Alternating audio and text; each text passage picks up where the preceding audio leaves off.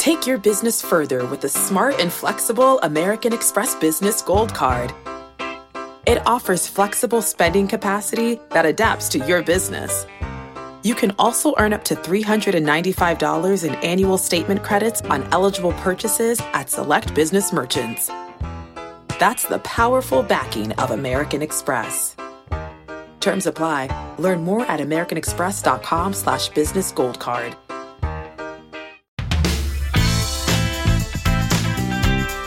Welcome to the Jill on Money podcast. It is Wednesday, December sixteenth. And uh, just another day ticking away on your to-do list, right? You've probably said to yourself, oh, what am I going to do to get these presents ready? What am I going to do to have my uh, holiday celebration with, you know, two to four people? And what am I going to do to help me reach my financial goals? Oh, wait, that third thing? That I can actually help you with. If you have a financial question, investment, tax, education, even career, send us an email. Ask Jill at Jill on Money dot com. Ask Jill at Jill on Money dot com. And if you would like to join us on the program, let us know. That is what Kelly did. Kelly is on the line from North Carolina. And Kelly, I would have hardly known that except for that accent of yours. So what can we do for you? Well, I hope I didn't make it too obvious with the accent, but uh, hey, no, I just wanted to reach out. I, I've been listening to the show now for about a year and it's become part of the daily routine, but I figured the best way to get the answers I needed was just to go straight to the source. A little background on myself. I am twenty-seven going on fifty. And I say that kind of jokingly because my financial goal is to retire by age fifty. Uh, by that point, I want to work because I want to, not because I have to. Uh, that's probably easier said than done because I don't have a wife and kids in the picture right now, but wanted to get a report card from you pretty much to see where I am as far as being on track and what else I can do uh, to make that process reality. Okay, great. So first of all, are you working right now? Yes. So background on myself, I am in sales right now uh, in a tech role. So I'm in the ballpark of about one hundred thousand dollars annually. No debt right now. I have the exception of a primary mortgage and two investment properties. Um, so I'm working to scale the real estate side to get at least one or two properties a year, eventually supplement my full-time income with the, the real estate side. Wow. I've got, wait a minute. Wait a minute. You said you're twenty-seven. You own your own house, right? You own a house, your primary. How much is that worth? Um, so the primary right now, I can get about two ten on the market and I owe about one eighty. So I've had okay. it for about a year and a half. Great. Tell me about the rental property. Same deal. Give me the the fair market value and the outstanding mortgage amount.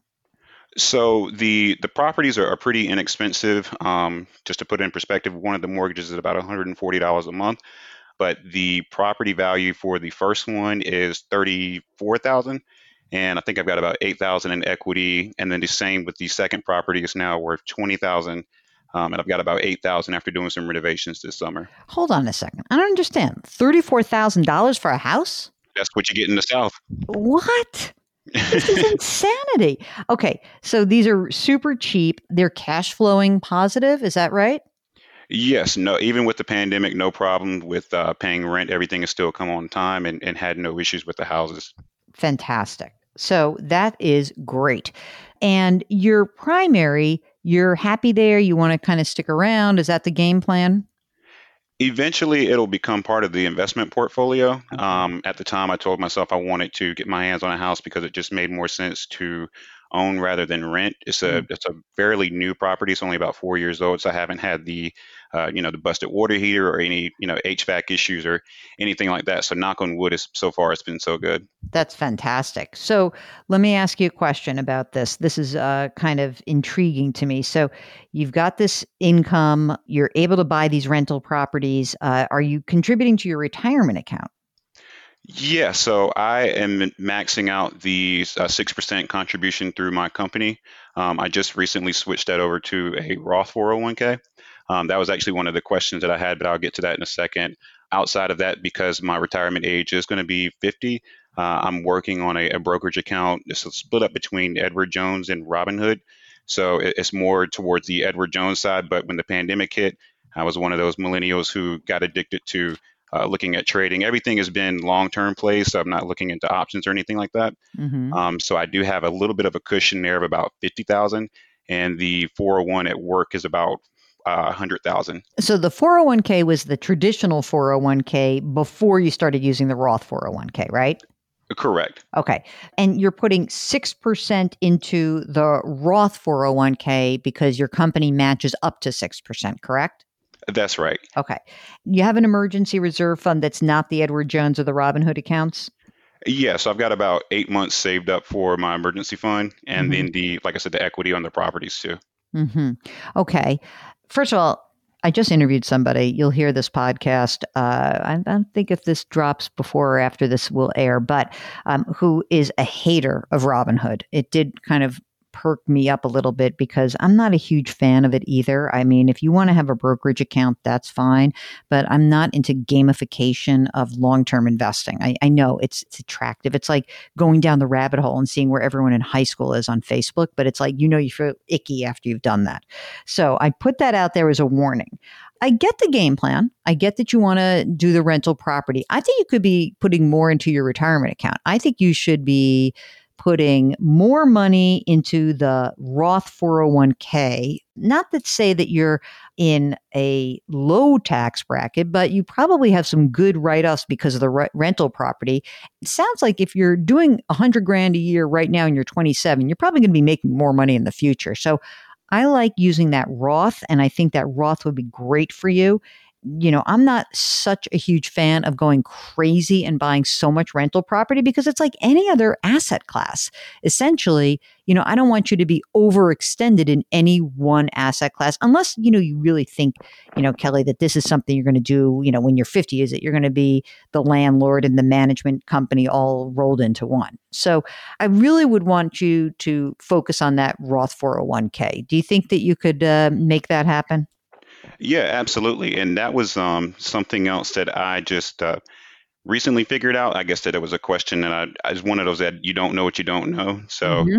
with the, the Roth, I just spoke to the um, brokerage company, and they mentioned that there's about fifty-seven thousand right now that could be converted to a Roth four oh one. I know that would be a, a big tax implication. So I wonder, is it worth splitting, you know, maybe half of that for twenty twenty and then the other half for twenty twenty-one from a tax standpoint? I mean, look, I don't think you need to convert anything. I think that you just put new money into the Roth. I mean, you can put up to nineteen thousand five hundred dollars into a Roth four oh one k. So I don't think you have to take the tax hit right now and convert it. But I do think that it makes sense that you bump up your Roth. In other words, instead of six percent, I'd max out the Roth four oh one k. You, you know, in a few years, you're going to be, you know, you're, you're going to be flipping. You're going to all of a sudden say like, oh, my Roth four oh one k is worth way more than my traditional, and leave the traditional alone. Okay.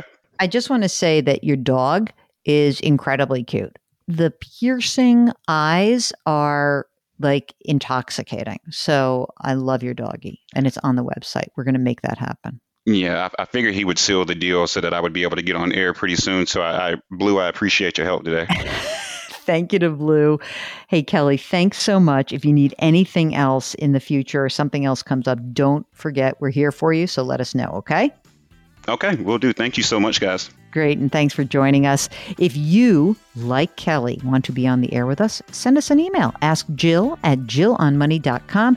Or if you're poking around the website, probably because you're signing up for our free weekly newsletter, or maybe you're just capturing the website address so you can send it to all your friends so they can subscribe to this podcast, which is an excellent idea. You can always hit the contact button. It's right there. Don't worry. We're here for you. And as always, please remember to wash your hands, to wear your masks, to maintain your physical distancing, and please put your hands metaphorically on someone's back. Thanks for listening. We'll talk to you tomorrow.